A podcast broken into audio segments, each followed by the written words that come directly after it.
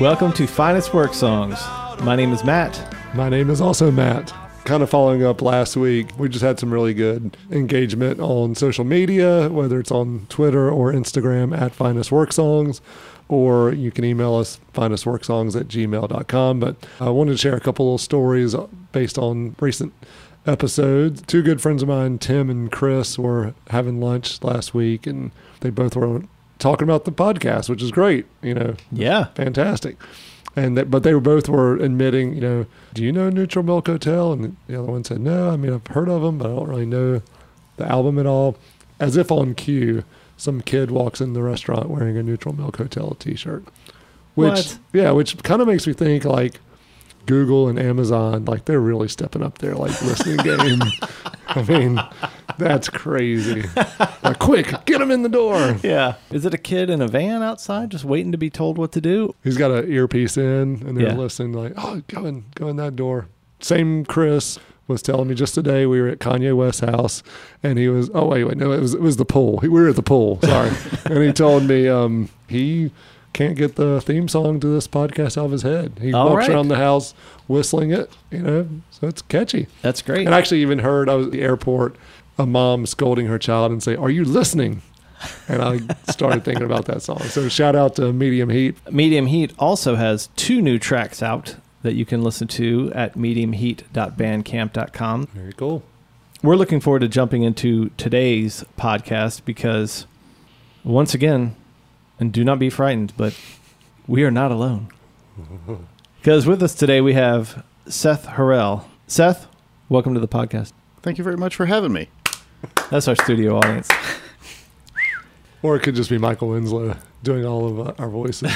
That's right. Seth is a great friend from college, and he was passing through and asked if he could crash at my place, and I said, in exchange for doing a podcast, yes. So, thanks for uh, thanks for nothing. I'm giving you a place to stay. Yeah. You're just earning rent. I appreciate the uh, opportunity to to earn my keep. Where you sleep depends on how well you do tonight. so, we'll see if you are on the couch or in a tent out back. I have a feeling that you're going to end up being probably on the good couch. Nice. I believe in you. nice. Seth, what album were we talking about today? Today we'll be discussing the album Alligator by the band The National.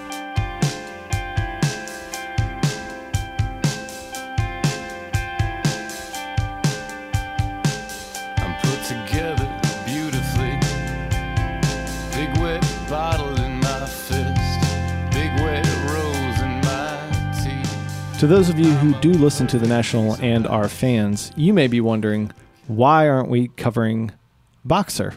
Because many people, if they were going to say there's a classic album by the National, it's Boxer, I would just say that I think Boxer has five incredibly strong songs, and the rest just don't hold up. Whereas this, I feel like, encompasses who the National are through a whole album. I feel like it's much mm-hmm. more consistent. Yeah. And and I think it makes sense. It is kind of a slow grow album Yeah. Boxer is, whereas I think Alligator hit people right away. Well, you've been a little bit quiet over there. So, what are your thoughts about the national? So You just crossed your arms. I did. I feel like did. if I were a getting counselor, that I'd be interpreting that. There's no body language here. um, every fiber in my body and every DNA tells me that I should absolutely love the National. I don't get it. There's not to say there aren't songs of theirs that I really, really like, but just the overall adoration of them, I'm not seeing. And my buddy Troy is going to kill me for saying that. now, you say every fiber in your being. Why do you say that? Why should you like them? I place that in the camp of people I know who who like the same type of music as I do. Mm-hmm. It all follows a very linear kind of path, and the National is definitely on that that line. Right. So I feel like it, they should be one of those bands that I I, I really enjoy. So it's kind of like me and the Smiths. Exactly. Yeah. Interesting you say that because, uh, and we'll get into it a little bit, but part of my hang up with the National is the singing. And I, I would assume that probably some of the, your hang up with the Smiths is the vocals too. It's completely the vocals. so it's interesting you make that analogy. Yeah. That, that's, that is kind of where I get hung up on. We actually talked about that at dinner a little bit. That was the theory. Oh, great. Y'all went to dinner. Thanks. Appreciate it. Well, Seth likes the National, and I take people out to dinner who like the National. But yet, as we discussed two episodes ago, you don't invite people back over to your house for dinner after they've had you over. Stephen really just was riding that He, he hard. locked in on that. He wouldn't let that go. All he talked about was how they had us over for dinner. Yep. And actually, for all of you listeners out there, the podcast idea began with Matt and I talking about bands that we quote unquote should like. Right. We were on the same path growing up, based around bands like REM and the Connells and U2 and this sort of college rock and mm-hmm. where we missed one another was with the Smiths and I shared, "Hey, I've run into this before. I really should like the Smiths mm-hmm. based on other people that listen to the same music, but I just can't." And then we started talking about bands that you should like, and so part of the impetus for this podcast is the idea that probably all of us have bands that we should like that we just can't come around to for some reason. And so today we are going to explore why it is that Matt cannot like the National. But before we do that, uh, as always, we must start with when we first experienced or what our memories are with a band like this. So, Seth, as our guest, what are your memories with this band, this time of your life? What do you recall about hearing Alligator? I'm about 75% certain that the first national song I heard was actually on a mix CD that you gave me. There's a 25% chance it was from our friend Hart and his wife Colleen, but I'm pretty sure it was from you. I'm going to take credit for that. I'll be glad to take credit Okay. for that here. Do you and now. remember what else was on that mix CD? Chumbawamba? Tub something? Classic album. I have clear memories of driving around Warrenton, the town that we lived in at the time, listening to that particular mix CD and listening to Alligator as well. All right, Matt. Um, clearly, you revered this album. What's your memory of Alligator? I don't know if you know, but there were a few years in my life that I was a man of the sea. One day, a storm came up. You may say it was a perfect storm that uh, that came up, and the last thing I remember is just going overboard. And I don't know how I got to shore. And when I woke up, I had a vision of a woman that had saved me. I, I became obsessed with with this woman. I wasn't ready to go back out on the ocean, but a few days later, I was walking towards the beach and I found someone. It, it just looked like she was lost and, and really needed help. And so I brought her home. And this lady couldn't talk. Everywhere we went, it seemed like she was trying to kiss me, mm. which was a little weird. The next thing I remember is being on a ship. The lady who couldn't speak all of a sudden like sang, and it was really beautiful. And I realized that this was the woman who saved my life. I don't know how she was such a strong swimmer or where she came from, but if there's any lesson to be learned in life, it's that if someone can sing really beautifully, that you should love them. Sure. And so I did. Then all of a sudden, there's this really big octopus, which at first I thought was really cool because whenever do you see an octopus? And I'm a man of the sea. And but then my wife was like, "No, that octopus is evil." I got really caught up in the moment. I was like, "Oh, for real, baby?" And she's like, "Yeah, like kill it." You know, I, I don't know what got into me. I- I, I think it was her singing just really, really drew me in. And so I turned the boat and just drove this boat into this beautiful octopus and. Man, I just regret it now because there's so few of these large sea creatures because of all that's going on in the environment and in the oceans, and uh, we really got to do something. Band straws. Yeah, the straws and people driving boats.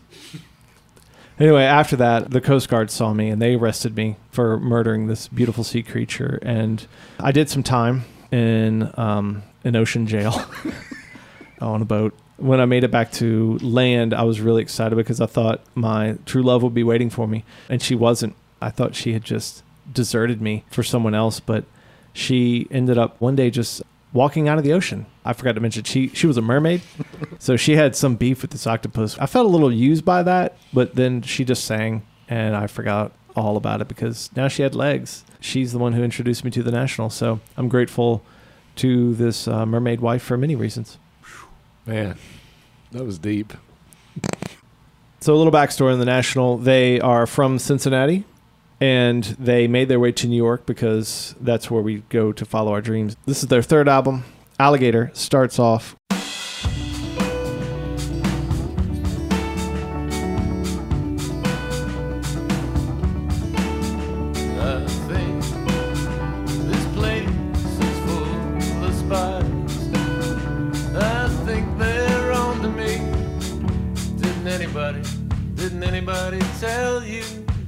anybody, tell you? How to gracefully disappear in a room.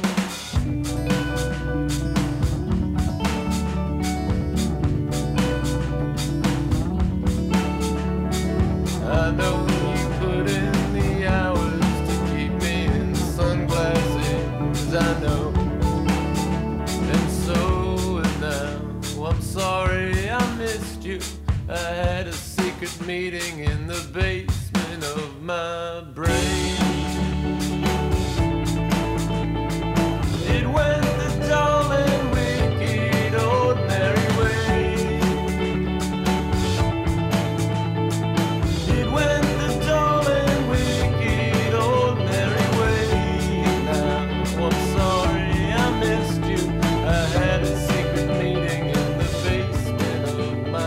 Why do you hate this?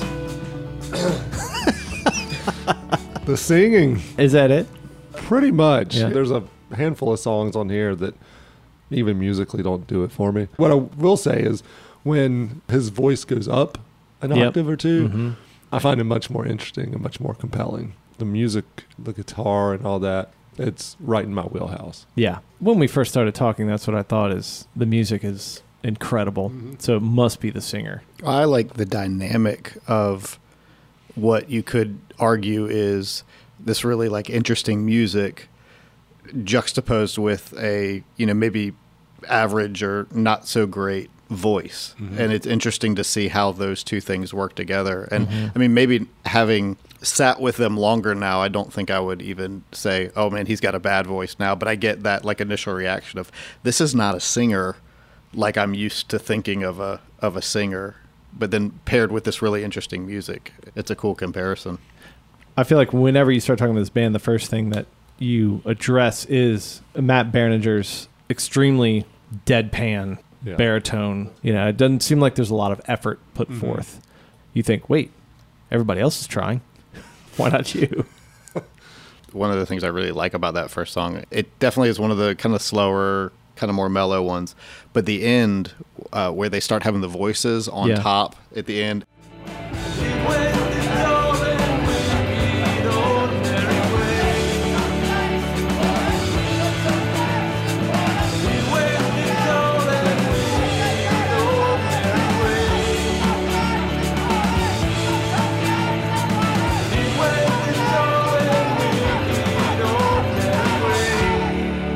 find that really, really interesting, and it kind of foreshadows some of the noisier, just kind of raucous stuff that happens in a lot of their Yep. a lot of their songs.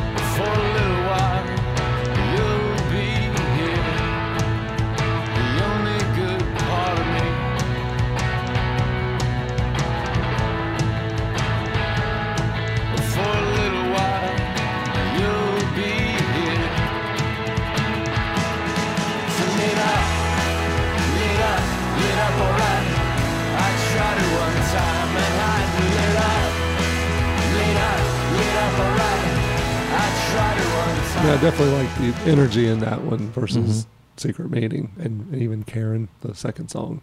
it's got that vibe of I'm this really like powerful, cool guy. You know, I've got my bodyguards. Mm-hmm. But then when you hear bodyguard, you don't picture in your mind what he says next when he says, "Yeah, she comes to attention," and that just like it's a weird. Mm-hmm. Again, it's that it goes in a different direction because you don't think about. Because of our patriarchal society that we live in, you don't think about lady bodyguards. No, you don't. We don't think about lady bodyguards, especially because Matt Berninger is like six five. He's super tall. Yeah, so he's super tall. I have a hard time thinking of a bodyguard who is shorter right. than someone they're protecting. I feel like one of the minimum requirements is that you are taller, and maybe that's just something that I am stuck with. Are, are you heightist? I might be heightist. I want to see this bodyguard that he's talking about. It's like a bizarro Whitney Houston, Kevin Costner movie. Lady Bodyguard, starring Matt Berninger. I always wonder who these characters are that he talks about. These characters, either that he sees in New York or that he imagines. I take it as he is singing about himself, mm-hmm. but it's it's like a picture that he has of himself. You know how you have these moments of like extreme confidence Yeah. that that you're you know you're on top of the world, you're doing great, and you're never felt that in my entire life. never no not in this room. Well, just a minute. You're at, you're at Benson Mule Days. Right. You are there I with. got the prize mule. you've got the prize mule. You and uh, what's the name of your band? Which one? Technical difficulties or, tr- or troubleshooter? No. T- oh my gosh. Are you kidding me? Troubleshooter. Yeah, that's right. Is it all IT related? Was, was was your next band like Control C? Like Control Alt Delete. yeah, that'll take you back to 2001. Oh my gosh, technical difficulties and troubleshooter. That's amazing. Yep. So you were talking about extreme confidence. So, and it, it's these moments he's singing about his expanded view of his own self, but then you also get these songs that are very introspective and I'm not so great. And there's probably even little, you know, clues within the the bigger songs that, that kind of undercut the bigger picture a little bit. But for me, this uh, this whole album is about growing up a little bit. It's about life in your 20s. You're going from adolescence and young adulthood and moving forward to adulthood and you have these moments of like, man, this is great and this is powerful and and things are going my way and then you have these moments of boy, I'm terrible at this. Adulting is really hard and I think we're seeing the ups and downs throughout this album of that process. I think this album hit you and I and others pretty hard because of that. You know, our friend group was entering marriage and then kids. I don't think that this album would have been as impactful had we been 13 or 50 at the time. The stage of life that we were in, we were going through a lot of the struggles in terms of how life is turning out versus how we expected it to turn out. I often wonder about that too in regards to, you know, the three of us are kids of the 80s Mm-hmm. growing up in this era of Alf. That's what I was going to say. Sure, so yeah. that's ju- that's that's the end of my thought. uh, Growing up this age of Alf, you know, as kids, we just saw financial success and confidence exuded, Surplus. And surplus, More and more. yeah, America's on top of the world, and then through the '90s, we we sort of see that dream start to crumble. Everything from wars to press to scandals to how music started changing. And then as we get into our adulthood, I think we're combining the two of those, like our expectations of success and, and what life was supposed to look like versus the cynicism of the 90s and trying to figure out then, is this what we expected? Right. And I think for me, like I wasn't introduced to this band until probably I had kids, you know, Mhm. and, and was a little bit further into that part of my life. Had I gotten more into it, you know, I don't know if the lyrics would have spoken to me as much then as it maybe they would have five, ten years previous. It's similar to reading something like On the Road Mm-hmm. when you're 21 Yeah. versus reading it for the first time when you're 40. You know, it's Yeah. not going to have the same impact. Right. I went back and read that just recently. Yeah. Loved it in college. Yeah. And uh, it does not hold up. No. Yeah. There's actually an article I read like Friday on cult literary classics that don't hold up. Mhm. That was the one they talked about. I think I was probably 27 and I read a heartbreaking work of staggering genius Mm-hmm. and just felt like this changed my life. And I sent it to my brother who is 15 years older. He is an avid reader. I'm sure he read it out of graciousness, but you know, I never heard about it. And Yeah. I, I'm thinking if some 27 year old gave me a heartbreaking work of staggering genius now, and I'd read it and think, okay, I, mean, I remember reading Thoreau in college oh yeah, and thinking, God, I could do that. right, I could go live in the woods. And now I realize, oh, this is so impractical. That's not going to work. you know, with these songs, again, these lyrics, uh, and even the tone of the music of this this great confidence But even with like a book, like you say, like a heartbreaking work or staggering genius, there's a bit of irony in that title. Yeah. um, there, it's it's it's self-referential. It knows that it's not really that, and I think even when he's singing these songs of how great I am in this moment, there's a sort of knowing wink that, yeah, but you heard the song before this when I'm not. We're out looking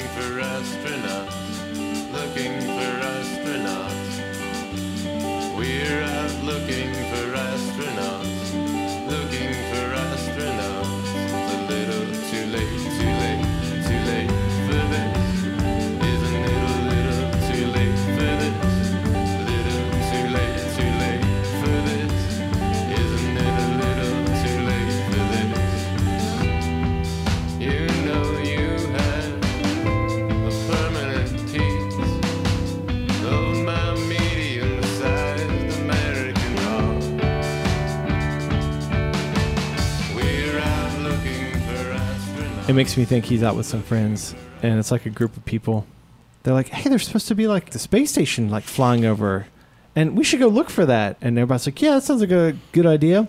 And then old curmudgeon tall guy's like, "Great idea, let's go look for these astronauts." And as they're walking, he's just like, "We're out looking for astronauts, looking for astronauts." They're like, "What are you saying?" Nothing. It's just a little bit too late for this.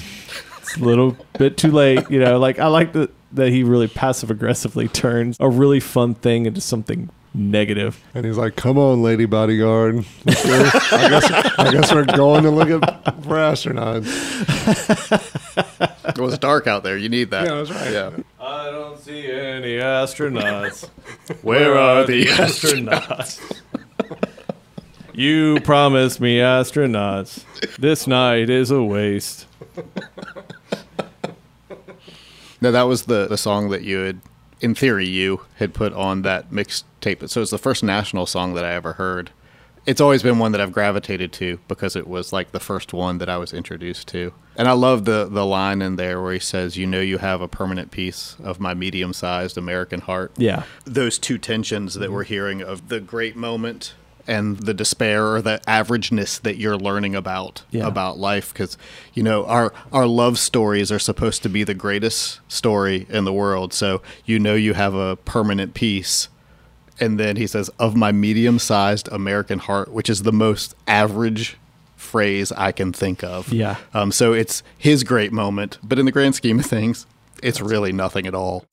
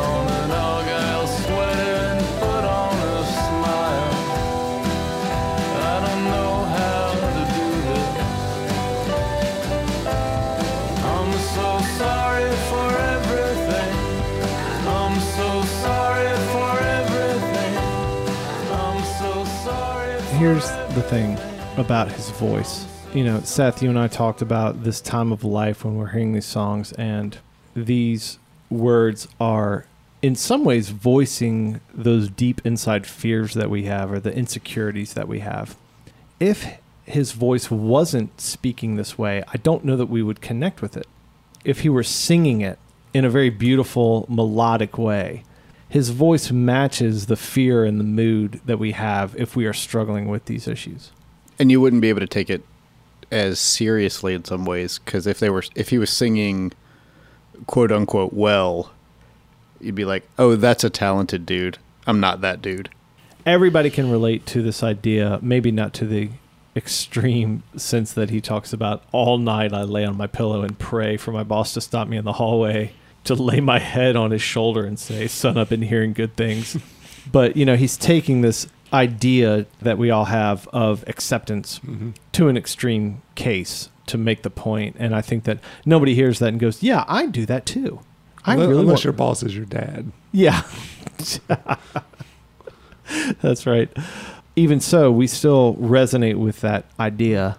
And for him to be able to sing this and express it in such a way, I think is part of what made us and makes us identify with it.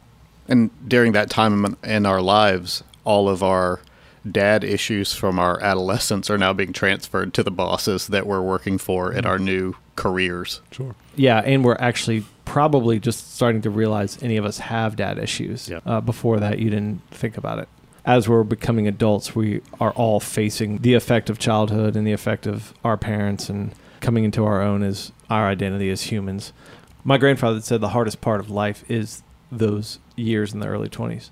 He said that when I was entering those years, and I thought, he's in his 80s Mm-hmm. and he's experienced a lot of hardship and suffering and life and he's saying like yep those are the hardest years and i've found that to be true and also just as i've known people who have gone through that it seems like those really are the, the most difficult years where you are entering adulthood for the first time But to be fair, in his 20s, he was a doughboy in World War One. and you were just a middle school teacher. that's true yeah yeah he did actually say my early 20s were the hardest Not yeah everyone's Yeah. And I was like, oh, me too, Grandpa? You know, no, get back to your middle school classroom, you slacker. Or did he mean the 1920s, like the Great Depression? That's probably it.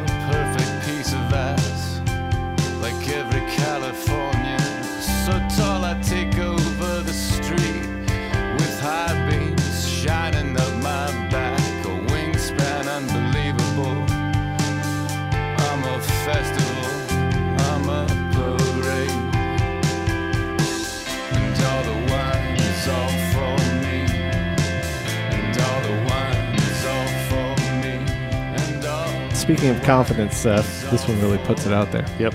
This is one of the songs that a lot of people gravitate to with this album and just with the National in general. Yeah, this was this is probably one of the two that stood out to me the most. As someone who didn't know them and wasn't really drawn to them, but this was definitely a song I really really liked and kept coming back to. So you like to sing it on it? You li- you're okay yeah, with it all? I- the chorus was great on Yeah. this. That, that's that's what jumped out at me Because you want one. all the wine? all the wine.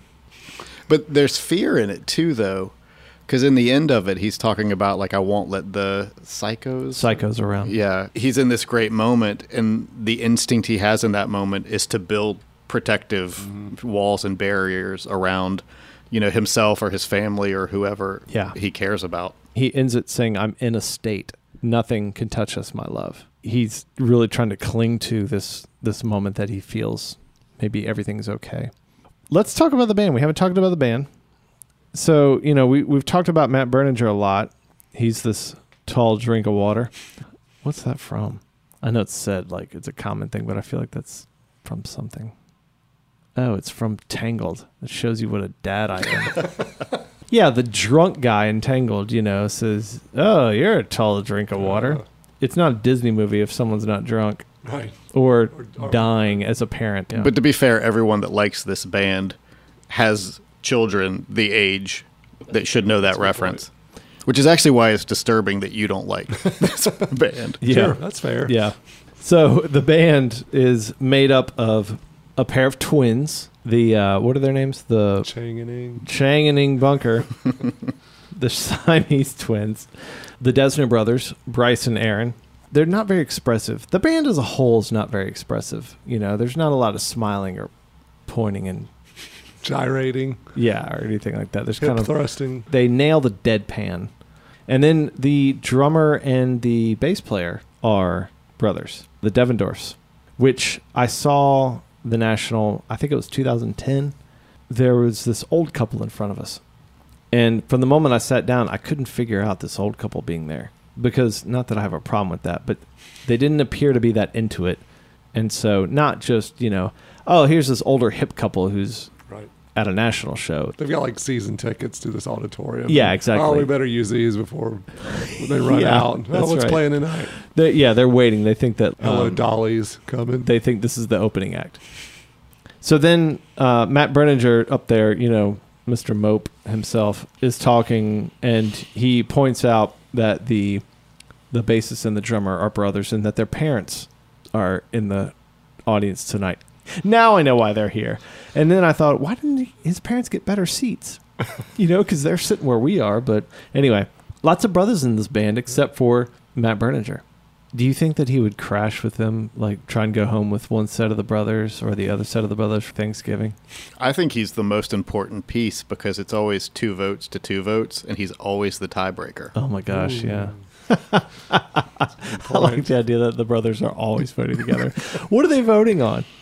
Where to eat dinner? Whether to stop at this hotel or to drive an hour longer for the one that has a pool. Do you think he feels like an only child among families? That's why he's so sad all the time and mopey. If the first thing that you talk about in the band is Matt Berninger, then the second thing that you have to address is Brian Devendorf. Because the drummer in this band is the most important member of this band. You remove him, and you do not have the national. I think it's definitely the part of the band that stuck out to me first, mm-hmm. and and definitely earlier on in the records. I think as they grow as a band and as the records you know move forward, uh, I think I can appreciate more what the Dessners are doing with guitar and different instrumentation and arranging of things. But yeah, that rhythm section and that drumming is incredible, and it just sets this kind of weird tone for everything, and it and it holds it all together. What are they like in concert? You said they weren't very expressive, but I mean, they played everything extremely well. They just weren't physically showing really any emotion. Matt Berninger kind of stood there. It was not that exciting. They're a band that after I saw them, I thought I don't need to see them again, uh, even though I will continue to buy their albums and really enjoy their music. Sure. But Seth, you saw them recently. Yeah, I was actually going to ask you how many people were on stage when you saw them. There was the band, the drummer, and the bass player's parents got up there. they were on stage. So it was just the five of It was them? just the five. I saw them a couple months ago, and that band has expanded in some ways. It's obviously the core five of them, but on the stage there was a second drummer. There were two uh, brass players. There was another multi instrumentalist. Uh, there was a female vocalist as well. So it's getting a lot more complex. And they're still pretty calm on stage, uh, but there's a lot to look at and a lot going on uh, musically uh, and people playing different things. And Matt actually goes out in the audience a lot. I don't know if he did that during yours. You said he was standing still That's a right. lot more. Yeah.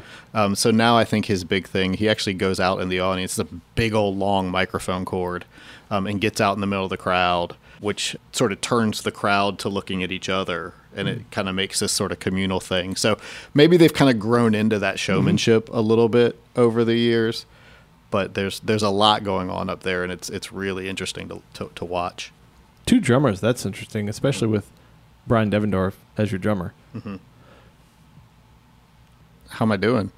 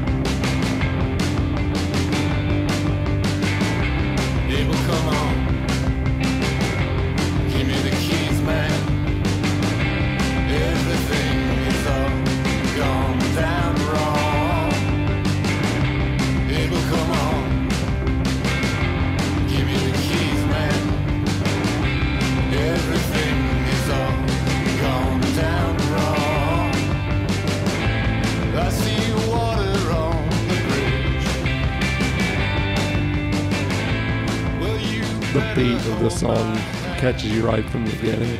Yeah, him him singing up a little bit. The double vocals was really intriguing as well, and I really like this one. Nice. Yeah, two Yeah. out of twelve. Yeah, the drumming on this it makes me wonder sometimes if they start with drums, and I know that Mhm. bands don't do that. I haven't heard of a band that would do that. Have you heard ants marching? 16. yeah.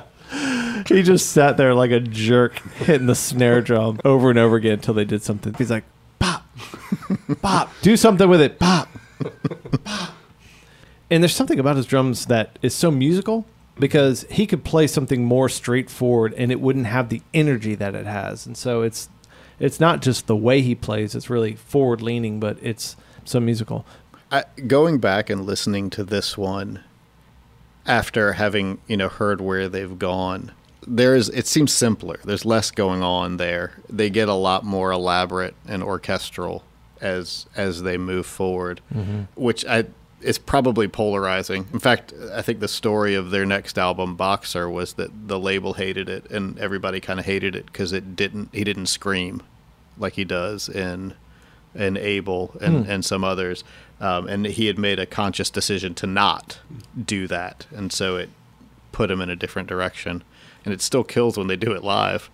But uh, they, they wanted to go somewhere else with it. Yeah, And I see, uh, you know, like we've talked about Alligator being about that process of, of growing up as a young adult. I find Alligator and Boxer are, are that space for me, that time of life.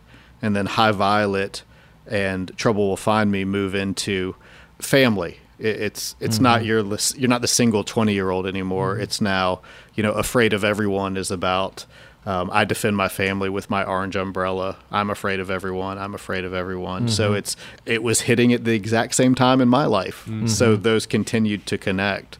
I like to think that he's gonna become really curmudgeony as a dad of teenagers. Songs about that. There's a song called "Be Home by 11. There's a song uh. called "Help Me Turn On My Phone."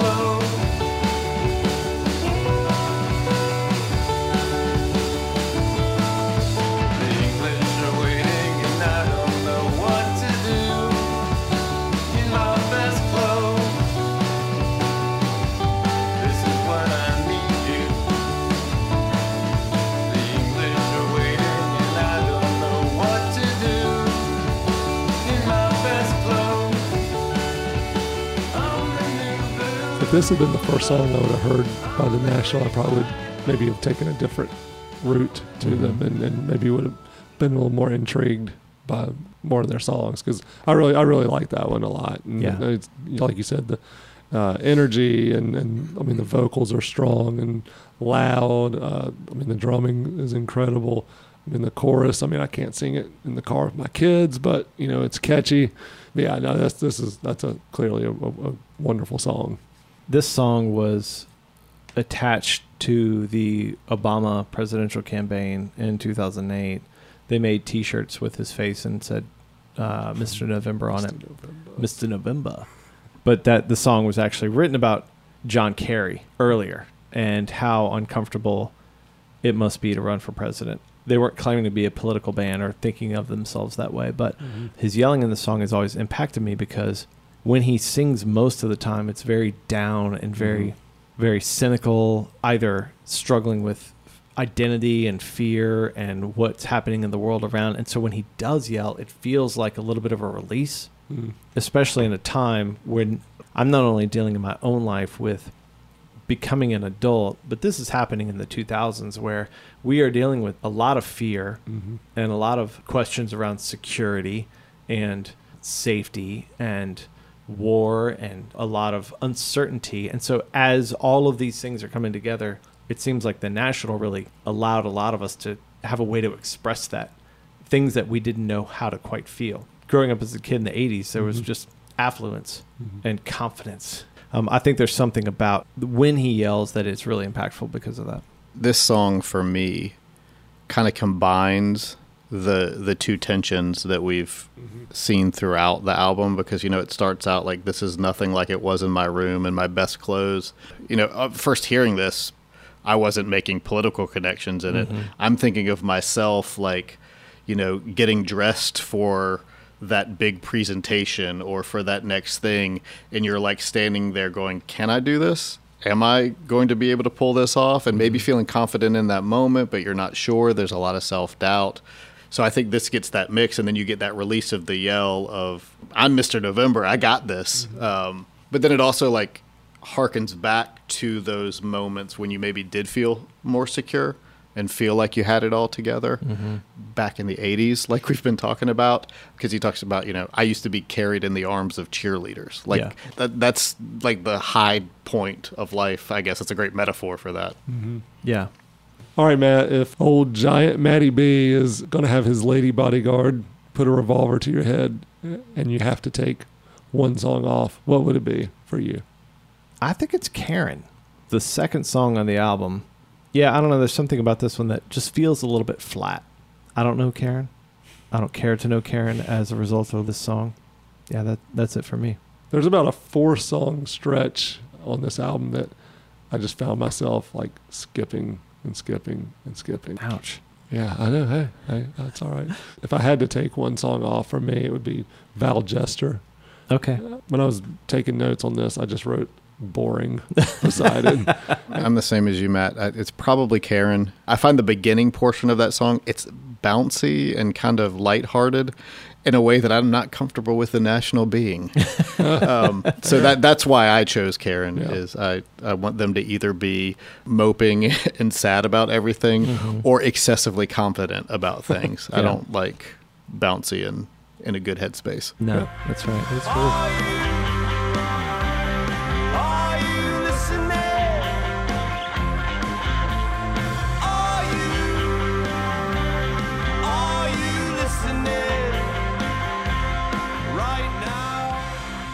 We always love getting feedback from listeners either through email, finestworksongs at gmail.com. Hit us up on Twitter and Instagram at finestworksongs. We'd love to know your thoughts on this album and other albums you'd like for us to talk about. There's plenty left to, to get through, so looking forward to future episodes. Seth, we had a lot of fun. Thank you for being here. Thanks for having me, guys. I really Yeah, appreciate it. It this- was this great to great. talk about this album with you guys. This awesome. We'll be back soon with another album. But in the meantime, like Bobby Brown, we hope you keep humping, Humping around. around.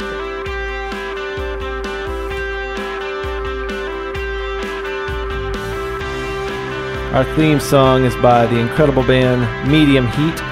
This track is called Radio, and you should check them out at mediumheat.bandcamp.com.